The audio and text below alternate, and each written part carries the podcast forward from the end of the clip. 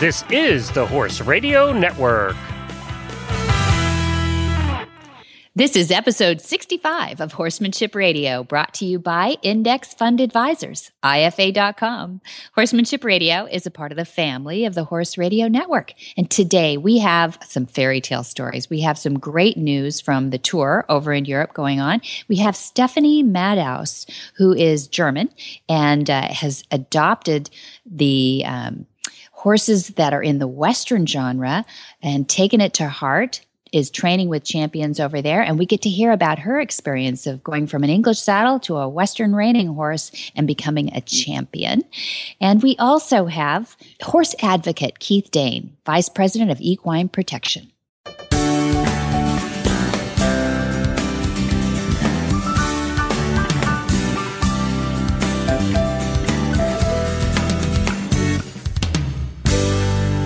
This is Debbie Loucks, and you're listening to the Horsemanship Radio. Thank you for joining us. Horsemanship Radio airs on the 1st and the 15th of the month, and I have my producer, Jen, with me today. Hi, Jen. Hello. How are you doing?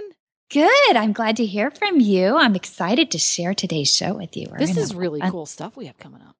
Yeah, it's amazing stories, really amazing stories. The first one, you know, I just had mentioned a little bit about uh, Stephanie Madhouse and, and living a fairy tale uh, that every little girl who gets into horses just uh, hopes for. It sounds like a it's a movie script. Let's face it, it kind of is, don't you think? It is. Don't you think she she meets two champions from different worlds? East meets East meets West, and all that stuff.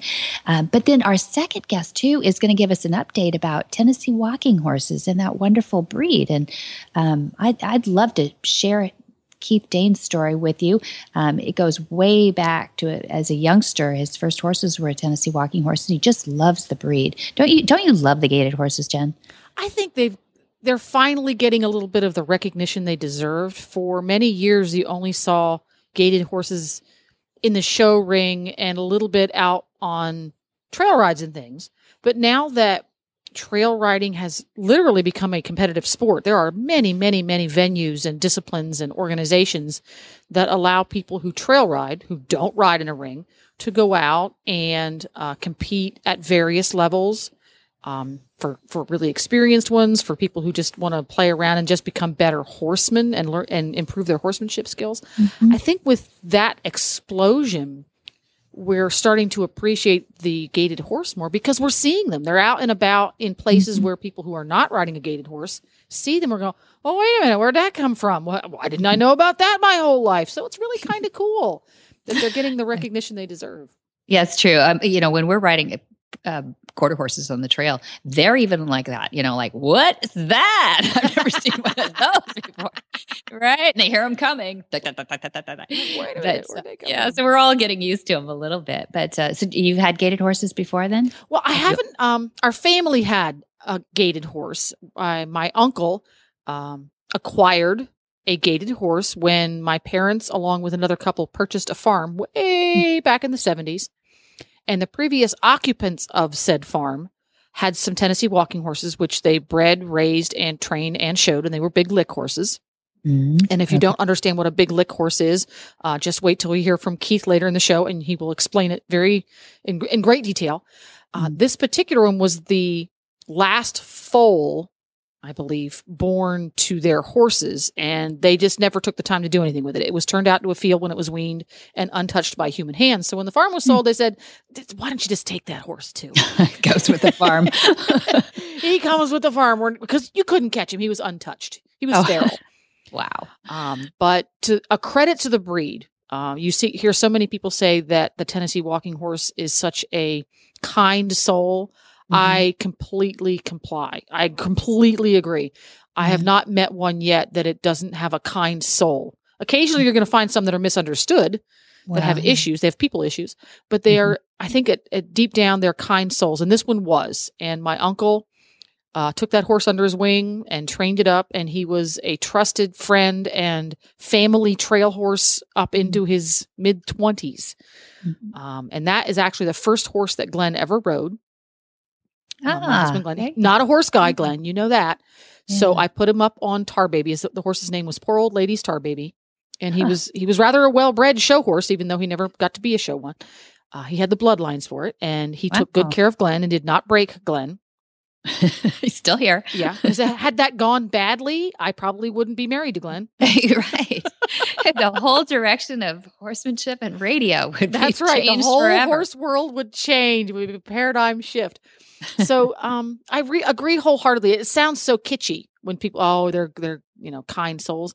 They really are, and that's in a way that's that's too bad for the breed because they are so kind and so yeah. forgiving they managed to hold up mentally to the training techniques that include inflicting so much pain on the horse. That's that's the reason it works is that they are so forgiving. If you take a horse that's a little bit less forgiving, he's just going to tell you to kiss off and it's not going to work out and it's not going to go well. Yeah, that's exactly my theory too on it, Jen. I think that the horses that are uh, the most compliant and gentle natures are, are the ones that um, survive. You know, well, to put it bluntly, for, for abuse uh-huh. because they put up with it. Yeah. Yes, exactly. I mean, I, we we've seen this in other breeds. I'm not picking on just one particular breed, um, but any any discipline or you know, even if it's just in third world countries where they've really uh, developed their horses their tractor and they're not very kind to it it's the sensitive ones that go first the really smart ones and the really sensitive ones and high energy ones.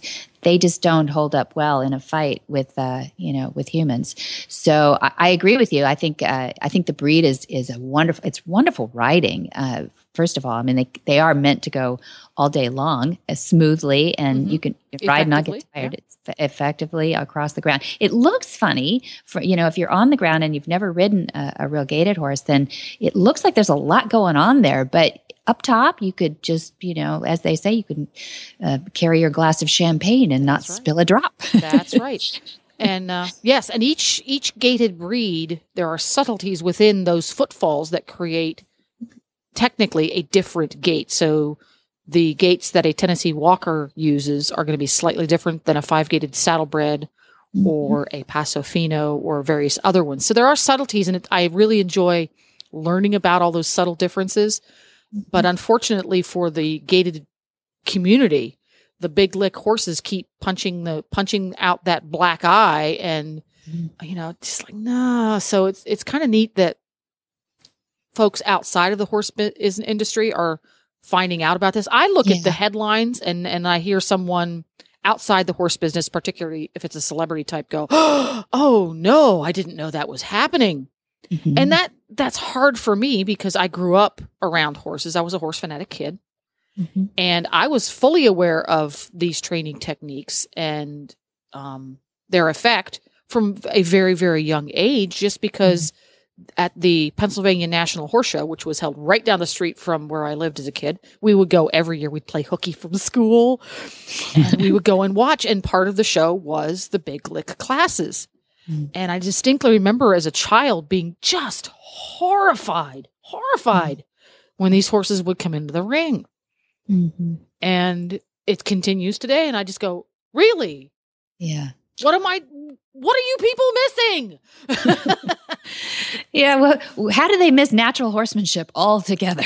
they just miss that whole movement. Yeah, yeah. It, it, must be. It must be uh, hard for a young girl, just a young horse lover, to kind of swallow that too, because it just is so distorted. And uh, and you know, and uh, we should applaud those people who are going into that industry and trying to change things from the outside. That, and that's in. not easy. It isn't. Really it really you really take your your I hate to even say it, but life and limb in hand because uh, you you sure, certainly don't get invited in, and you you aren't very welcome. And you know, I don't even think I think a lot of it is just very much tradition. I don't think there's all that much money in it compared to other industries like the racing industry or something else. There just isn't any money in. But they they do cling to uh, to those traditions, and yeah. and I I really do think if you listened all the way to the end here today to this show you'll hear a way that you can help out. So if any of this appeals to those people who like to see these horses just back to their natural state with a beautiful gait and flat shod, as they call it, and uh, just um, wonderful trail horses and wonderful breed, then um, listen all the way to the end of Keith Danes. Hi, I'm Mark Hebner, president of Index Fund Advisors and proud owner of Monty Roberts Willing Partners graduate. He's a sugar bear. You know, investment portfolios are a lot like horses. you need to find one that best suits you, your temperament, and your stage of life. Some people might like an energetic horse and an aggressive investment portfolio, while others are more comfortable with a gentle ride and a more conservative investment portfolio. The trick is to find the one that's right for you. That's what Index Fund Advisors is all about matching people with portfolios, risk appropriate, low cost, and globally diversified investment portfolios. You can find the right portfolio for you by taking the Risk Capacity Survey at IFA.com. That's IFA as an Index Fund Advisors. Or you can call us toll free at 888 643 3133. That's 888 643 3133. Our first guest today, Monty Roberts, my dad, is the author of The Man Who Listens to Horses. Spent 58 weeks on the New York Times bestseller list back in the 90s, and he has spent the 2000s and the 2000s and 10s on uh, traveling the world, touring the world, uh, showing and demonstrating his mastery in the art of join up. That's a term he uses for that moment when the horse chooses to trust you. He is a famed clinician, uh, but he's just a darn good horseman. My father, Monty Roberts. Welcome back, Monty Roberts. Hi, Dad. Hi, Debbie. How you doing? I'm good. Hey, thank you for. I know it's like the middle of the night there in Germany. Thank you for letting us catch up a little bit with you while on tour. Well, it's it's only nine o'clock in the evening, Debbie, or co- closing in on nine o'clock. But since I normally go to bed at eight o'clock, it's Right. way in the middle of the night for me. But it's okay. That's right. Well, I appreciate it. Those are long days you're having over there, but we wanted to take a little sneak peek into your life over there in Europe as you're traveling on the road at, might I say, almost 81. And you've got surrounded yourself with a bunch of 20 and 30 somethings. Uh, so I know the energy level must be incredibly high, but we wanted to, um, we wanted to have you tell us a little bit about this kind of special format that you did with one of your certified instructors in Germany, Steph Maddow, who's uh, got a little fame for a Western reining horse that she's owns and shows over there a little bit, and also a connection to Grisha Ludwig with this same horse. So, tell us a little bit about Saturday. Yeah, Debbie. I on um, last Saturday night I did a demo in in uh, Denmark at Wilhelmsborg, and then on Monday night a speech for a horse organization, and then on Tuesday night a speech for a group of veterinarians, and it was great fun. Then we got in the car and we drove to Kiel in the north of Germany to stay overnight with Raz, Rasmus Bartel. He's a veterinarian that does my translations here in Germany, mm-hmm. and that was fantastic.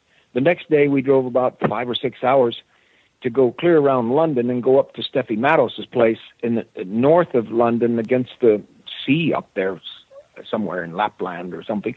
it's really up north. Yeah. But um, I met there with um, Shine My Gun, the the horse that, well, Debbie, it's a million to one shot. I took a little girl, five feet tall, Yeah. to meet Grisha Ludwig uh, over near Stuttgart there, and uh, I wanted to go see Grisha, and, and uh, Steffi was driving me, so she went there and she watched us ride one horse after another. He had me on several horses, and and uh, and he was on horses, and the kid has just gone over the moon. He's winning championships like crazy. Yeah, we should Uh, say that. Yeah, Grisha, Western- yeah, Grisha Ludwig is a champion in Europe in the Western reining, right? Yeah, and you know, uh, Steffi had only ridden in an English saddle, and she saw this going on, and she said, "I would really like to do that." And I thought, "Yeah, yeah, yeah," you know. um, so uh, she, I, I went back to uh, Grisha, and I said, "Steffi would like to come and work for you. She's she's a hard worker," and and he said, "Fine." She went back there, and he was riding eight horses, preparing them for all the futurities, and there was one that was kind of out the bottom, a little tiny one that couldn't hear with a big blazed face, and uh, he he doesn't hear, and um, she bought him for next to nothing off the bottom of the list. And who do you think becomes the champion? and he's going to the European Championships again with with Grisha in the saddle because he's a professional. But I mean, like this girl, uh, Steffi has won like four or five major championships in the non-pro category, Western reining. Western not Western reining. pleasure, Western reining. That's right. And uh, it can't happen. I mean, it just simply in three years it happened, and it can't be that way. If it was that way, nobody'd have to work at anything. I mean, the, the girl just learned like wildfire, you Yeah. know, and Yeah. and the horse is just so perfect for her. Um, so it was a million to one shot, and we had a format there by which they kept sending me horses with riders on, and I would simply talk for a little while and make examples of what they were doing for the audience, which was about a hundred people or so. Um, make examples of what they were doing that I would change if there was anything I would change, or congratulating them for doing a good job in in some way or another. Um, we had a, a, a, a very spoiled little pony that a, a girl ro- didn't ride in on. She led him in, and it's a good thing because Yeah. he was not suitable for the girl at all. oh dear. But the next day we did a lot of work with him, and it um, it turned out okay. And then it was 800 miles down here to Spybrook, where we we're on tomorrow night. Yeah, that's right. You got you go back to the and these are like 800 to 1000 people in these demos, right? In Germany? Yeah, I think we'll be close to a thousand at this one, and probably up from there on the rest of them. Right. So this this little uh, diversion over to Steph Maddow's uh, with this champion was silver. Silver, I think he took in the European Championships in Italy last year, if I recall. And um, That's and correct. That was a clinic. Then actually, that was more of a clinic than a demonstration uh, format, right? That that's that's exactly right, Debbie. Yeah. And you and you mentioned that I've got a team around me of twenties and thirty year olds, mm-hmm. and and I'll, I'll get their energy up okay before this is over. It'll be all right. yeah, they they got to keep up with you. I, I get that. I really do. They've got to keep up with me. But I I tell you, uh, this Joanna is just off the charts, doing Sure. a good job. Joanna Yeah, Lowe. you've got it. and then and now I meet up with Annalena Arnold, and uh, whew, I'm the luckiest man in the world. I mean, uh, Annalena speaks the language, which is very important, Yep. um, and she knows the whole countryside. And she's been six years my PA in Germany, Right. and um, she's just she's helping a lot to put things together and and uh, phone people and talk to people in the Deutsch language, Right. and uh, So for and those then uh, jo- Joanna and I are working on the book a lot. right. So for those people who worry about how Gary does, and Joanne, oh the Cutchells are there too. Right. Go ahead. yeah, uh, Gary and Joanne Cutchell showed up this morning, and uh, or no, yesterday, and we went to dinner with them last night, and then again tonight. We went to sign at one of the big Kramer stores, mega stores here, tack shops, but they're huge places here in Europe. Yeah. And we did a signing this afternoon. The Cutchells went along with us, and there was five of us there. It was so much fun, Fantastic. really fun. This this is in case Yeah. any of our listeners are worried about uh, you know an 80 plus wandering around Europe traveling. How do you do it? That's how you do it. You put a team around you that's crack. And and this is going to take you now from uh, a few more spots in Germany and into Austria, right? Right, right. Yeah, fantastic. But the Yeah, fun and we we we, Uh-huh. we we we end up in Vienna, Mm-hmm. and uh, then there's been an added runner in this race. Um, we've we've received a call that I go from Vienna uh, to Budapest right. and uh, do a couple of events there, Mm-hmm. and then uh, just to keep it going, I go get on a plane and go back to Heathrow and check in at Windsor Castle, where your mother will meet me, and uh, we will stay in the Maggie Thatcher suite at Windsor Castle to be in the celebration of the Queen's 90th birthday. Now, come on, is this good or is this good? Pinch yourself. I know. Mom's so excited about it too. No, it's amazing. In fact, as we're recording this, her birthday, her 90th birthday, is actually tomorrow, the 21st of April. And so everybody wish. Uh, Wish the Queen a happy birthday all year, really. I mean, when you make 90, you get the whole year, don't you? you do get the whole year. and um, believe me, her influence for good uh, about animals and people around the world Yeah. Is uh, worthy of two or three years of celebration of her good. 90th birthday. Really good point. Yeah, really good point. Well, I look forward to meeting up with you in South Africa. Tom and I are coming that way, and um, and and several of your instructors too. So it'll be a fun party. It's just a it's a demo party. Just travel in Europe. Yeah, yeah, it is. And uh, uh, oh my word, Debbie, the, you know, the fun I'm having and and the help I got. Stina was an absolute saint.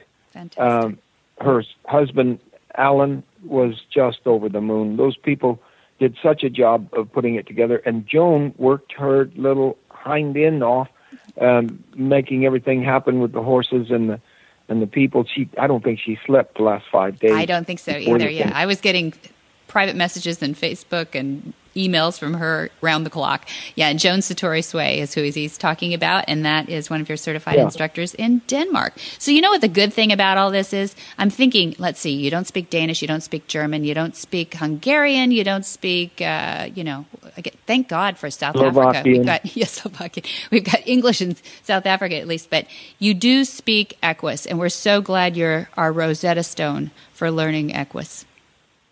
Well, it's a lot of fun for me. I don't know how I could be doing anything with more pleasure connected with it than what's going on right now. It's just over the moon. And uh, these kids, you know, they, they're the next generation, and, and this isn't going to happen forever with me.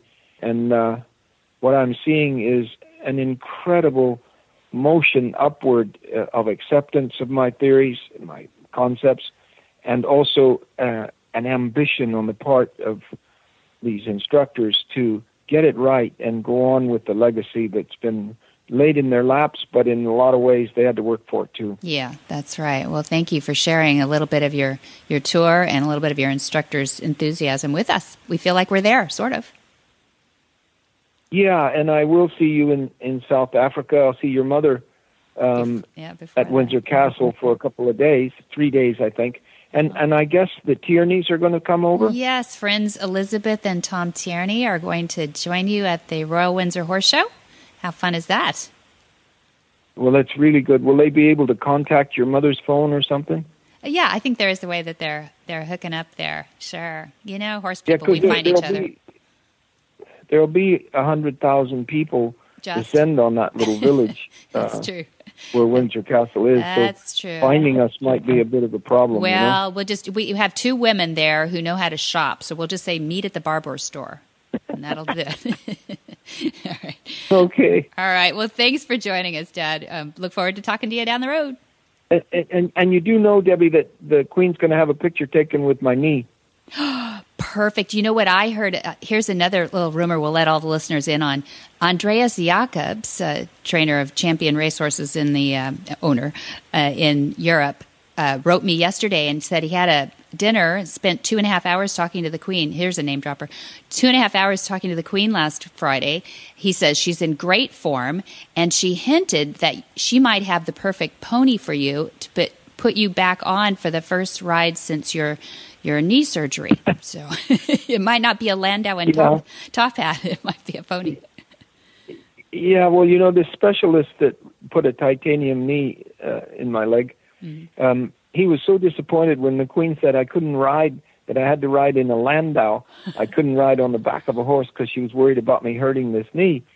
And uh, the the doctor was really upset that she wasn't going to get to see me ride a horse on, in May after he did the surgery in December. Ah. And uh, so then the Queen said, "Well, let's put it together this way: Terry Pendry's to saddle a very gentle pony for Oh, me, there you go. and uh, take a picture so that uh, the doctor will be able to uh, say that the Queen saw his knee." Okay, we will only allow that if we get a copy of that photo. Will we get a copy of that photo?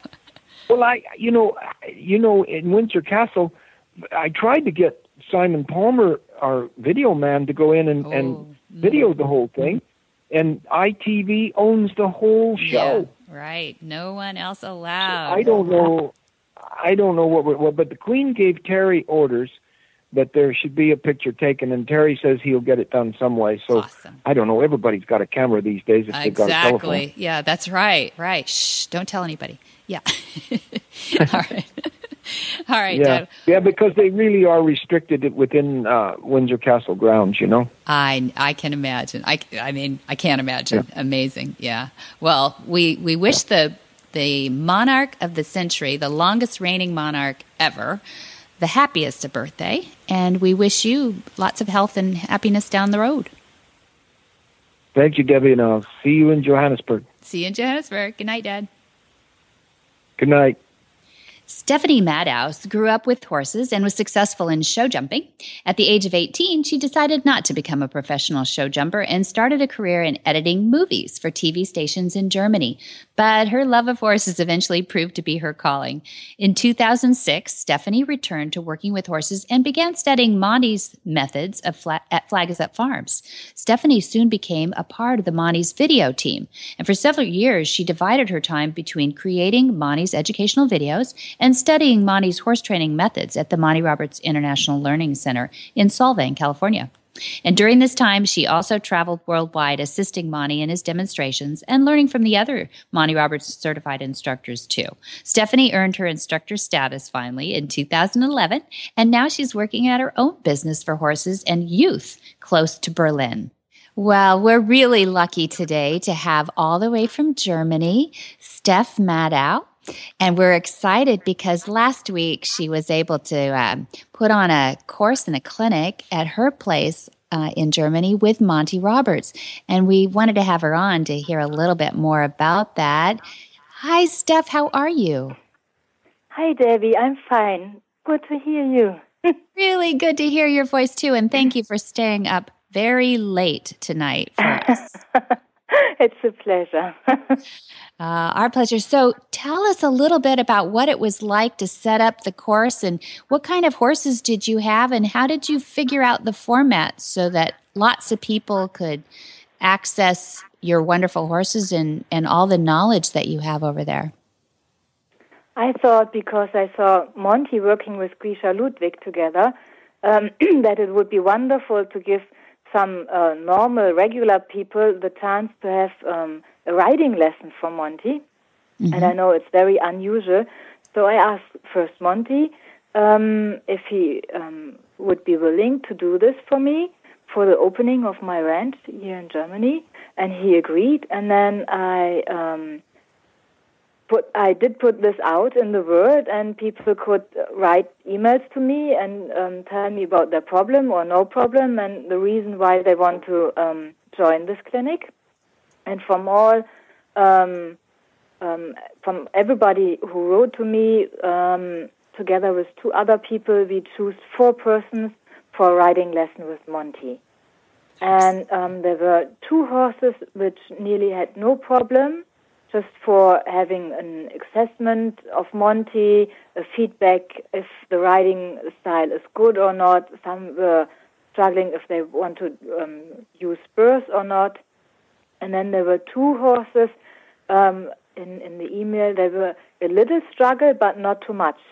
I also got emails where um, they can't even mount the horse, which I then said, I'm sorry, this clinic is not about the, um, not, non-mounting horse, but it's more about a riding lesson.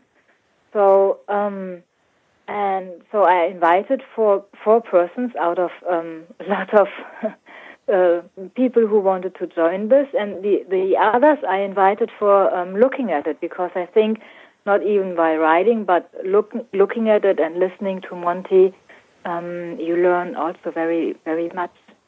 Yeah, like an auditor. Then you had auditors, and then you had the participants. Yeah, correct. Yeah, yeah. I saw yeah. the photos and they were amazing. You had so many people out there on kind of a blustery, cold day, um, and and it was you had a variety of horses too. I saw your horse, Shine My Gun. Um, we should talk a little bit about Grisha and Shine My Gun too, just to let people know what we're um, what yeah. we're in for here. What a beautiful clinic it was. um, uh, Grisha, Ludwig, Shine My Gun, and me, we have like a um, we are like a very very good team. Uh, I I met Grisha through to Monty, which is really funny. Um, and they they worked um, in in Germany with Western horses, which I never saw before. I, I, I knew it it's going to be a big thing in America, but it's normal in America because you work the cows and it's um, your style of riding. But I didn't know till this point that it's also possible in Germany. So I was like, oh, Monty, I want to do this too. Mm-hmm. So I asked him for ask, uh, uh, asking Monty for me if I can work at Grisha's place, and they agreed. And after the tour with Monty, I went back to Grisha's place and groomed the horses. I saddled the horses, and I was always watching Grisha. During this time, I fall in love with a little, little boy. and nobody till this point bought this, this little horse because he was tiny. But if you know me, I'm very tiny too. So for me, it was not a problem that it's a tiny horse. Mm-hmm. And um, I asked Grisha, do you think if I buy this little boy, you can show him and I can show him? And Grisha said, yes, you can. Because with Grisha and normal customers, it's like he first shows them and then they, they go to the um, owners and um, become non-professional horses. But it's then very difficult for the horse to also perform with the professional um, mm-hmm. in the professional levels.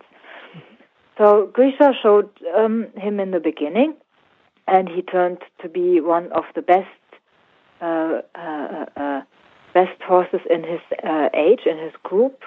And um, he kept on showing him, and, and they became a better, better team until they became um, the silver medal last year with the, in the European Championship.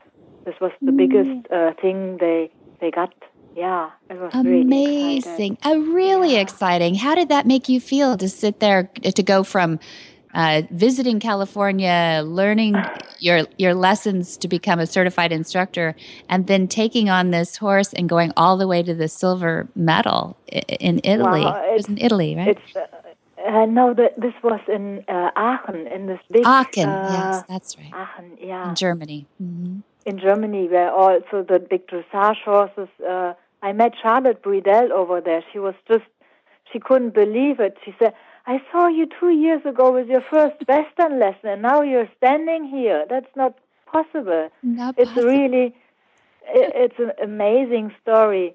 And after Grisha won, um, uh, not won, but got silver with the European Championship, I took Shine My Gun to Italy, and he won a championship in the non-pro classes with me. That's right. Yeah. That's right. that it is an amazing story. You know, funny as we sit here too. Today is Charlotte Bredahl-Baker's, a bronze medalist in the Olympic dressage, uh, and a neighbor of ours. She lives a mile away. She goes to Germany. Today is her birthday. It's it also oh. happens yeah, actually oh, today. It's April 21st. Yes, oh. exactly. When she hears this. Um, and it yeah. happens to be the Queen's birthday today, too, the 90th birthday of the Queen. So they're Correct. in good company. Happy birthday to you, Queen. yes, too. Yeah, no, it's just a fairy tale story that every little girl would love to grow up with, right? That she she picks yeah. the underdog, and um, you have one of the champion trainers uh, who loves his horses, too, right?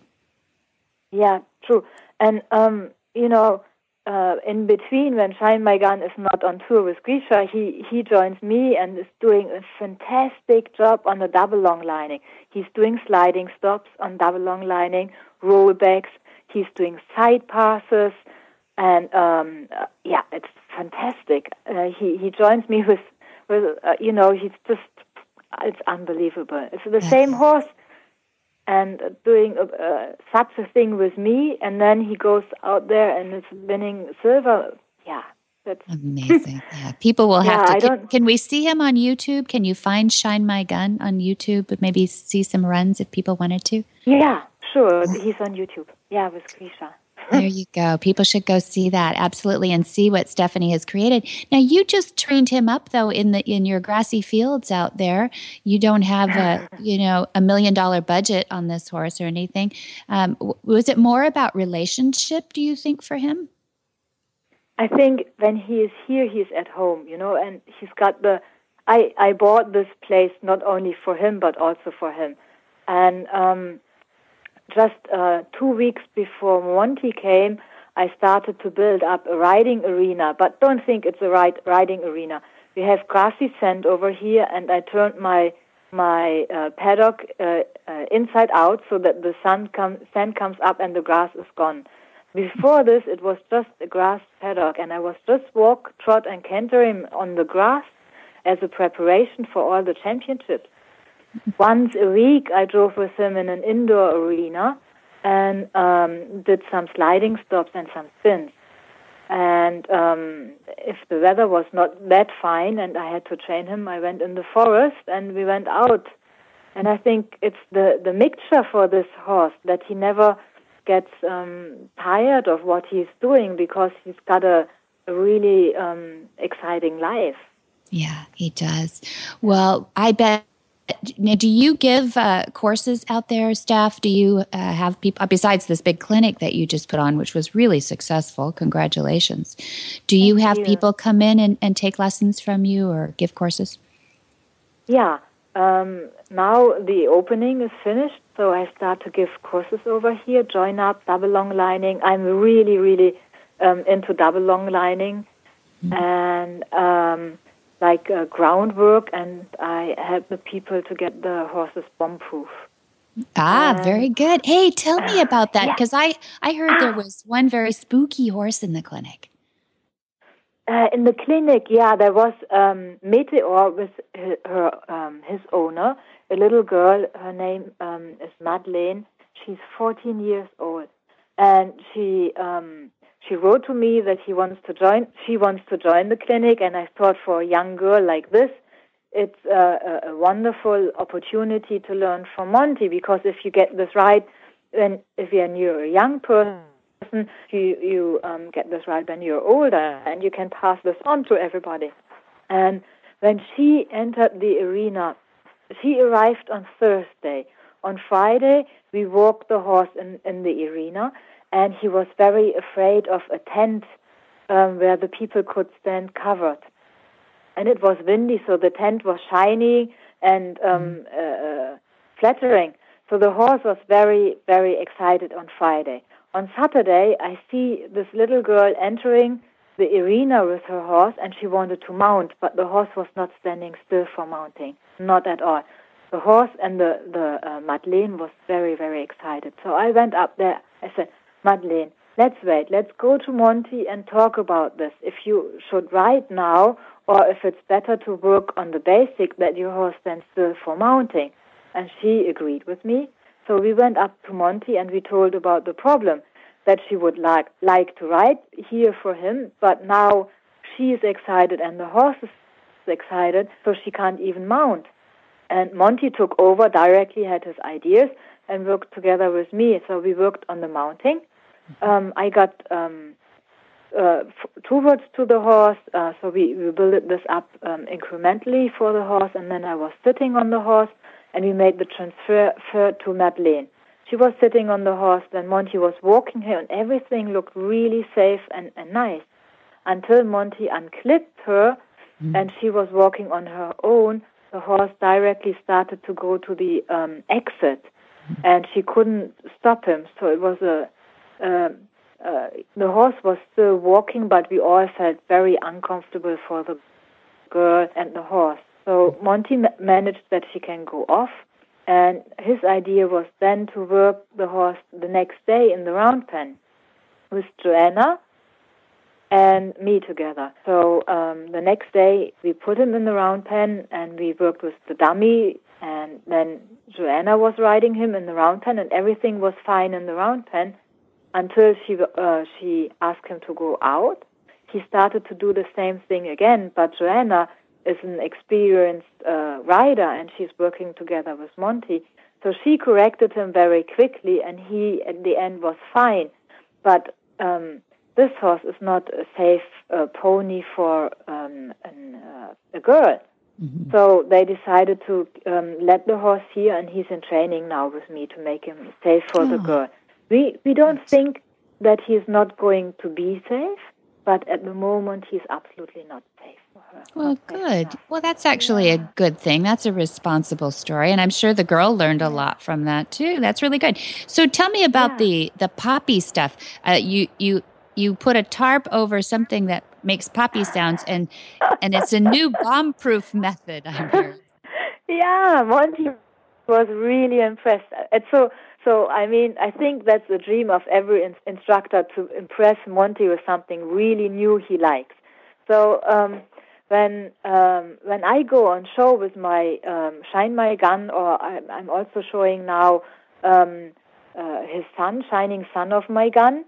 um, and I, um, Shining Sun of my gun, I built it um, totally in Monty's concept. So his first halter was the green dually, and I um, made him bomb-proof from the beginning. And um, then I thought, how how far can you go if you raise a horse in Monty's concept? There is more than just walking over a tarp or um, that you use the um, stick with the uh, plastic bags. I wanted to um, uh, raise the fish for my horses. So I thought, what can I add to these things? And there is a little surprise for my horses underneath the tarp. I put this foil there, which pops when when you um, uh, uh, press it, which you usually use to wrap up um, things you want to send with the post that they don't break. So I Like put them bub- underneath. Yeah, bubble yeah, wrap. bubble wrap, and it's underneath the um, the tarpaulin, so they don't see when or if it's p- going to pop. It's o- totally by surprise. And usually I'm jumping and the horses keep cool because it really got you by surprise. That boom, boom, boom. It's really and and the horses just look down and it's uh, totally okay for them because they know um, when they're on my side they they can trust me. They do this while walking then on the double long lining and also with riding on top of it. Cheapers. That's amazing. Yeah.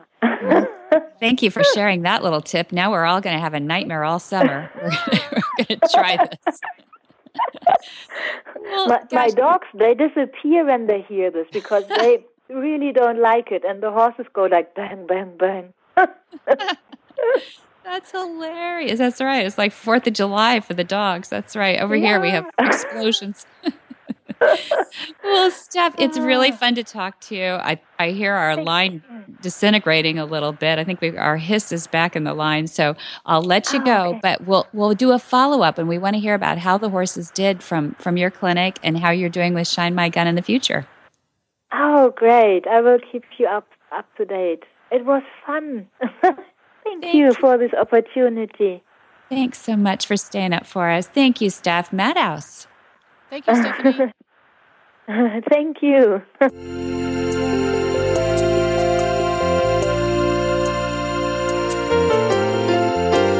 We all hear about omega 3 and how important it is for your horse's nutrition. But why?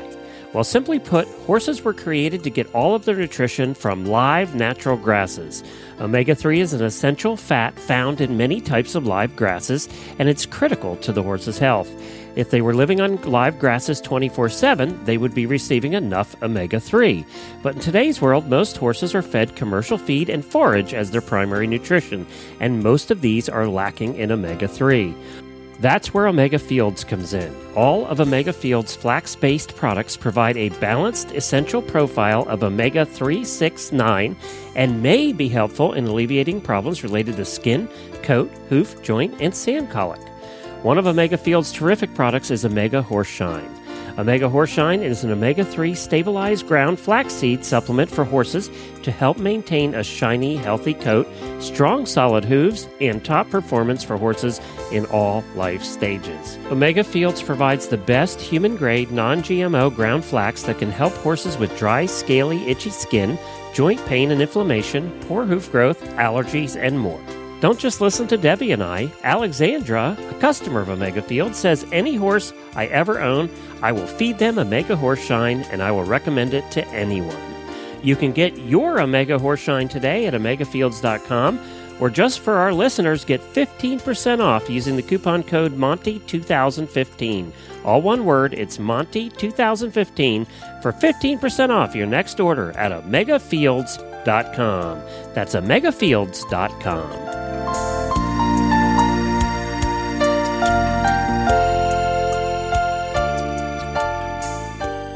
Keith Dane is a horseman who's owned, showed, bred, and trained horses for most of his life, a licensed judge with many great gaited breed organizations, and co founded one of the first show circuits for the sound gaited horse community, created as an alternative to the big lick shows that can involve cruelty in training.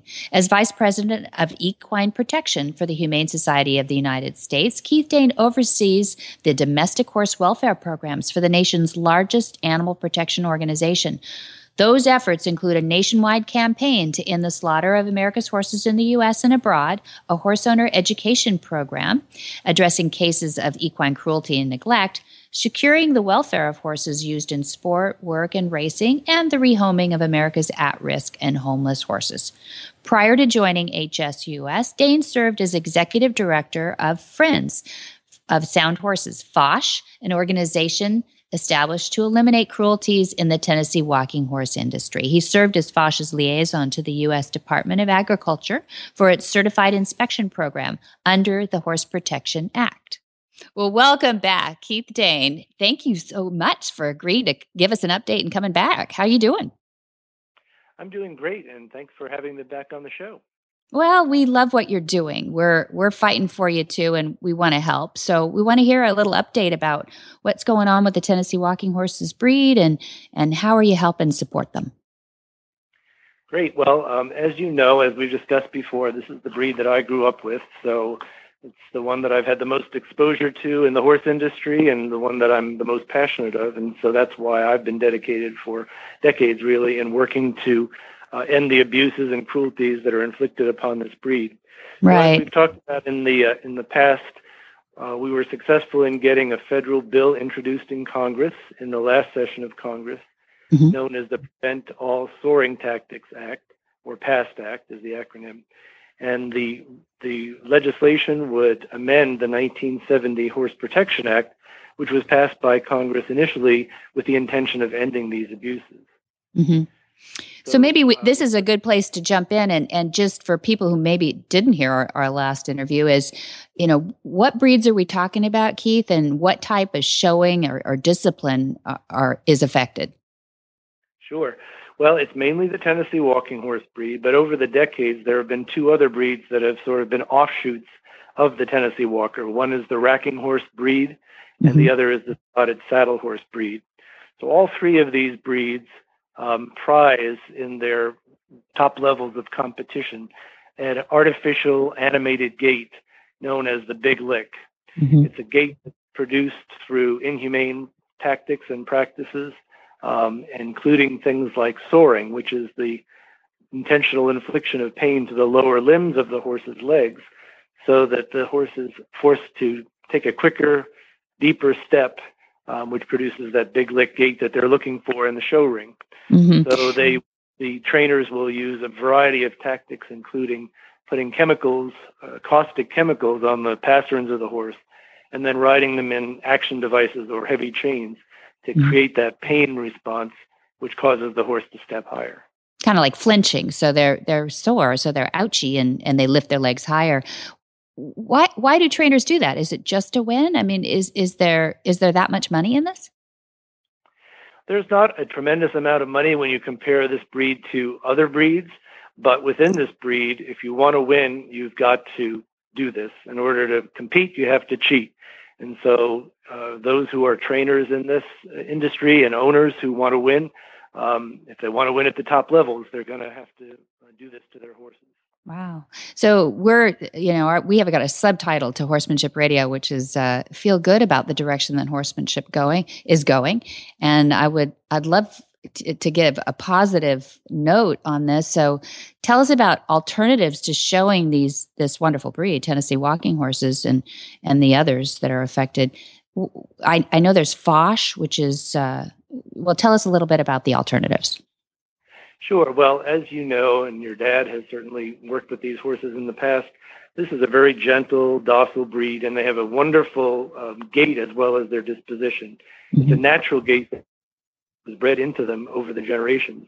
And so the horses that have retained those bloodlines that still do the natural gait are wonderful companions, wonderful trail riding mounts, and really do excel at many different disciplines that uh, other breeds are expected to do, such as working cattle and um, trail riding, driving, you name it. Walking horses can do it. Yeah. so there are organizations out there that are dedicated to the preservation of those bloodlines and also the promotion of the natural gaited Tennessee walking horse. And you mentioned FOSH, which is Friends of Sound Horses. That's mm-hmm. one of the leading groups and one of the first groups in the country nationwide to set up a show circuit for naturally gaited uh, horses, including Tennessee walkers and others. Um, as well as rewards things like trail riding participation and things like that. Mm, So there yeah. are plenty of alternatives out there. There's really a, a thriving nationwide show circuit for the natural Tennessee walking horse, but unfortunately, the people that own them and love them and you know raise them and try to make a, a business out of them um, are held back because of the stigma that the soring uh, issue has placed on the breed. It's sort of like a black cloud that follows Tennessee walking horses around everywhere, and it has really held them back. So the people who are doing right by their horses, you know, practicing natural or humane horsemanship and um, obeying the law are the ones that are suffering and at a disadvantage, whereas the ones that are breaking the law and harming horses are the ones that are being rewarded at the top level. Mhm. Yeah, so it's been a long, long process. If if this act was passed in 1970, what's taking so long, and and what progress is has recently been made?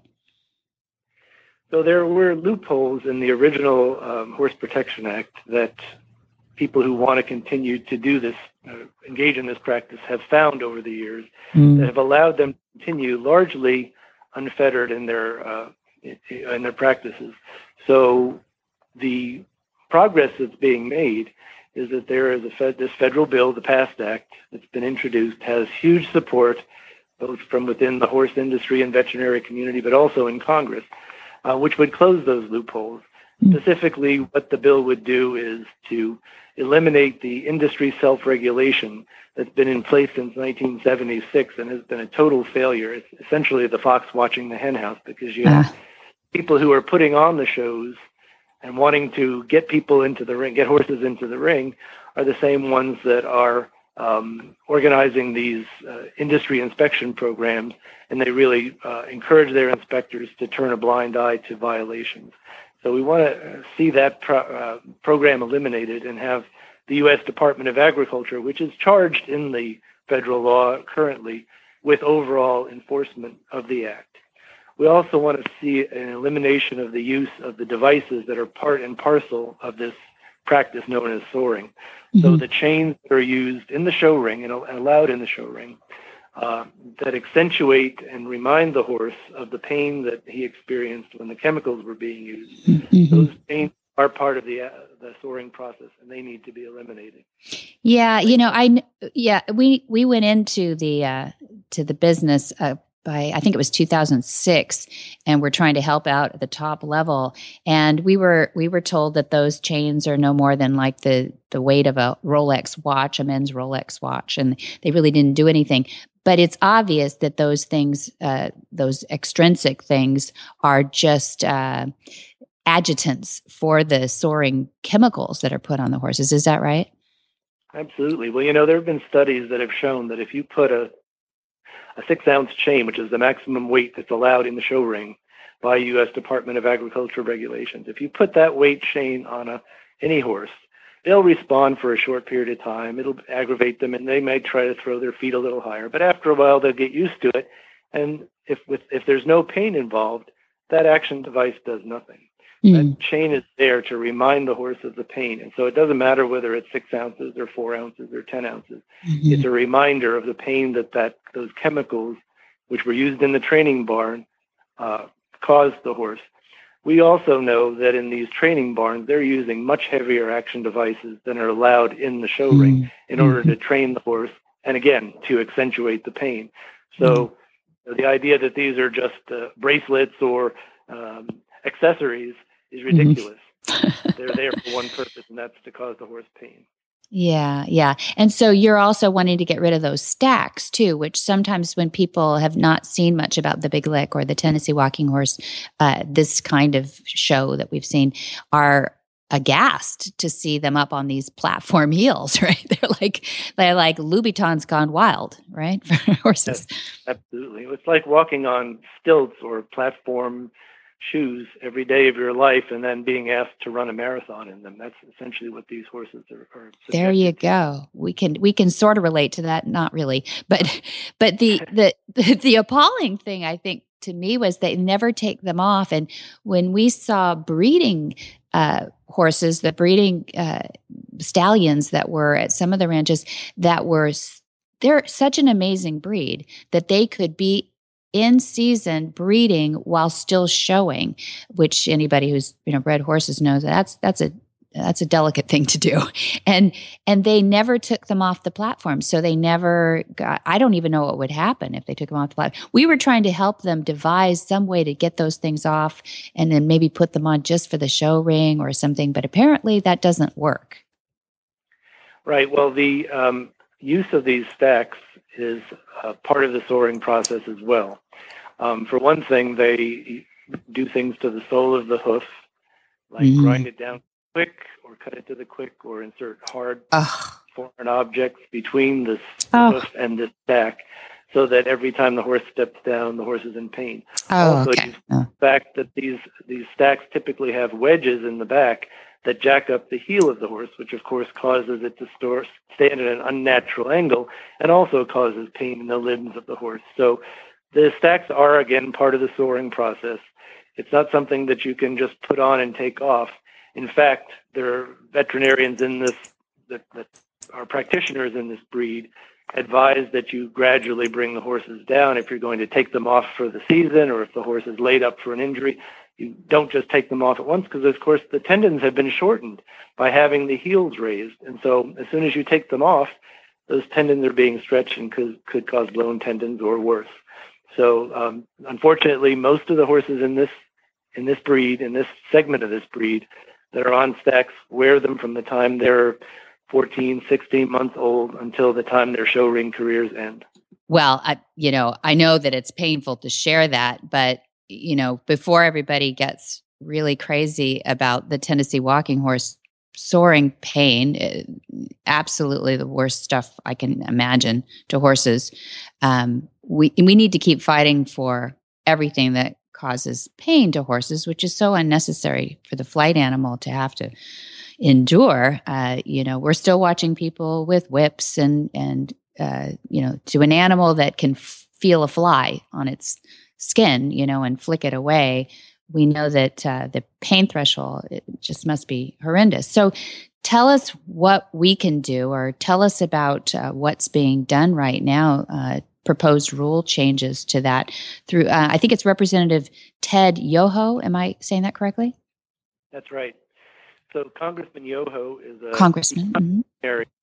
And he is from florida and he is the lead sponsor on the past act in this session of congress the bill number in the house is hr 3268 and in the senate it's s 1121 and senator kelly ayotte of New Hampshire is the lead sponsor in the Senate.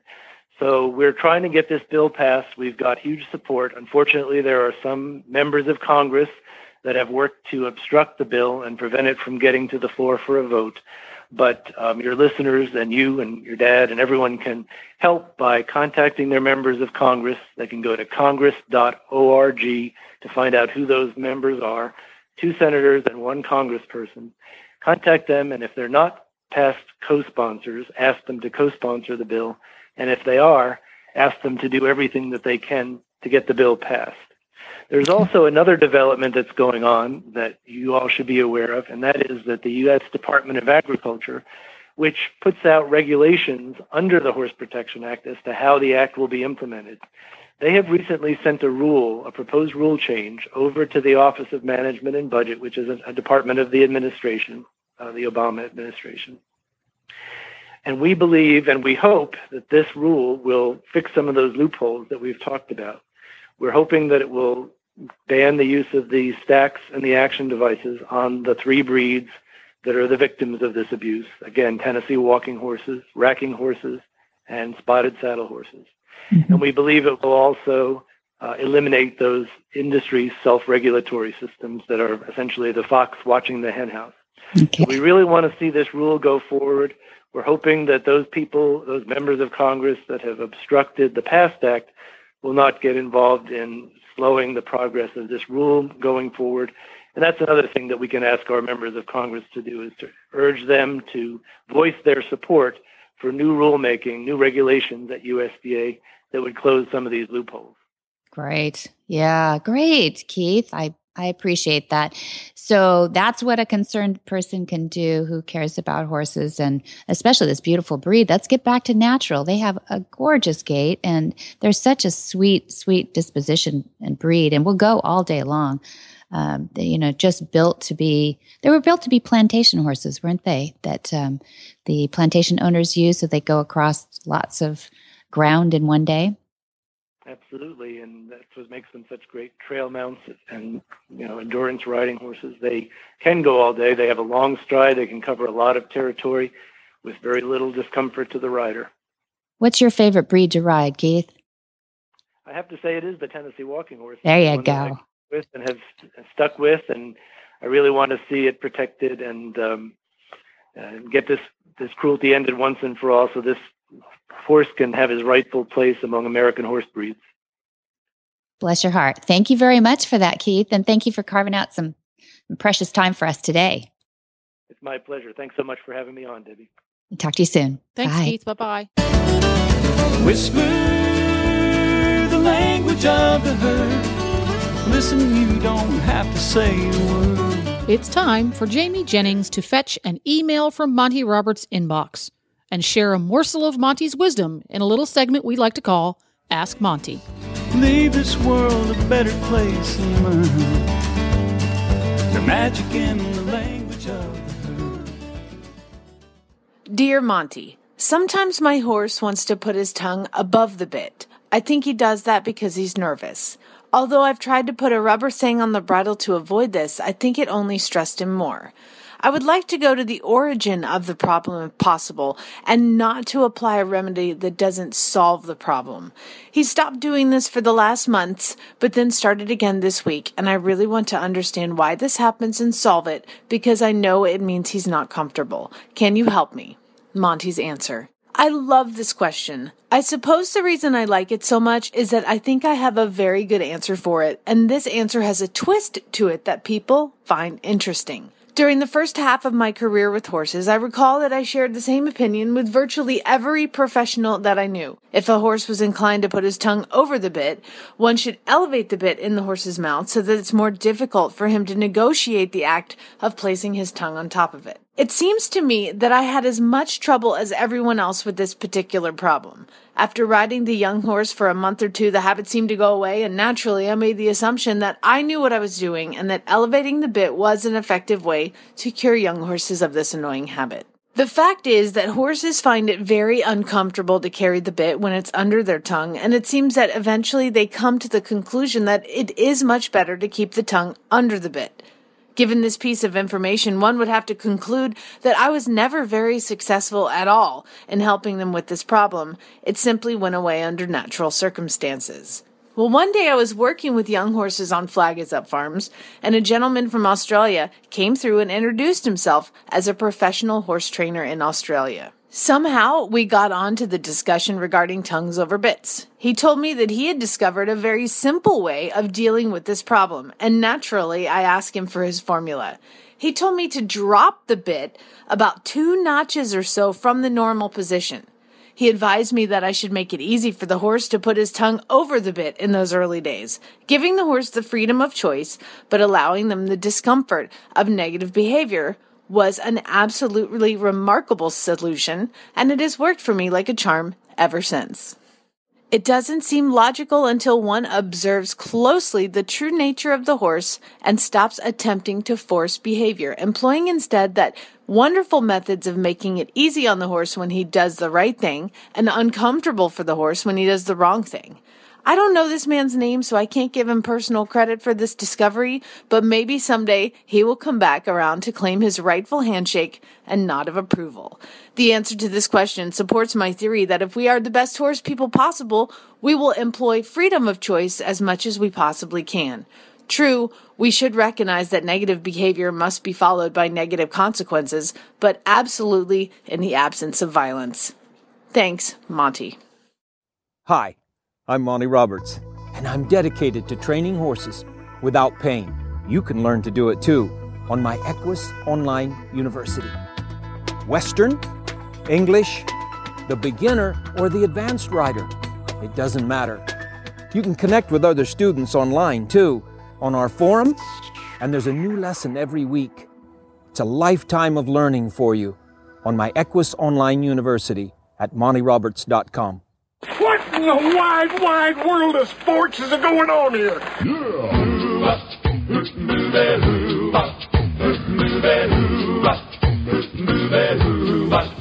Where in the world is Monty Roberts? Monty is looking forward to meeting some new friends, two legged and four legged, in Cape Town, South Africa, June the 4th and 5th. You're and gonna be then there. I get to go. July 7 to 17 to 21 is the Monty Special Training with translation in Portuguese and California. Then August 1 through 5, it's Monty Special Training at Flag Is Up Farms, also in California. And August 22 through September 2 is Gentling Wild Horses course at Flag Is Up Farms. That's exciting. And then September 9 is Horse Sense for Leaders. That's a corporate. And then September 10 and 11 is Wild at Heart with Pat Roberts and Monty Roberts at their home in Solvang, California. A good time to be had by all. And you can see lots more at Monty's website, montyroberts.com. Or you can go old school and speak with a lovely, pleasant human being who knows exactly what's going on by calling 805 688 6288. And for details about today's show, you can go to horsemanshipradio.com where you will find links, photos, and more information about today's guests. And as always, we do love feedback. If you've got questions, curiosities, comments, we want to hear from you. You can follow us on Facebook at facebook.com slash Monty Roberts. And Monty Roberts is a Twitter. Yes, he tweets. You can follow Monty Roberts on Twitter. His handle is Monty underscore Roberts. And you can listen to the shows by downloading the free Horse Radio Network app for iPhone or Android. Just go to your app store and search Horse Radio Network. You can download it today. It's quick, it's free, and it's easy. Yeah, it works a trick. And many thanks to our sponsors too, IFA.com, Omega Fields, and Monty Roberts MontyRobertsUniversity.com. And be sure to visit all the other great shows too on the Horse Radio Network at www.horseradionetwork.com. And until next time, have many happy horse hours.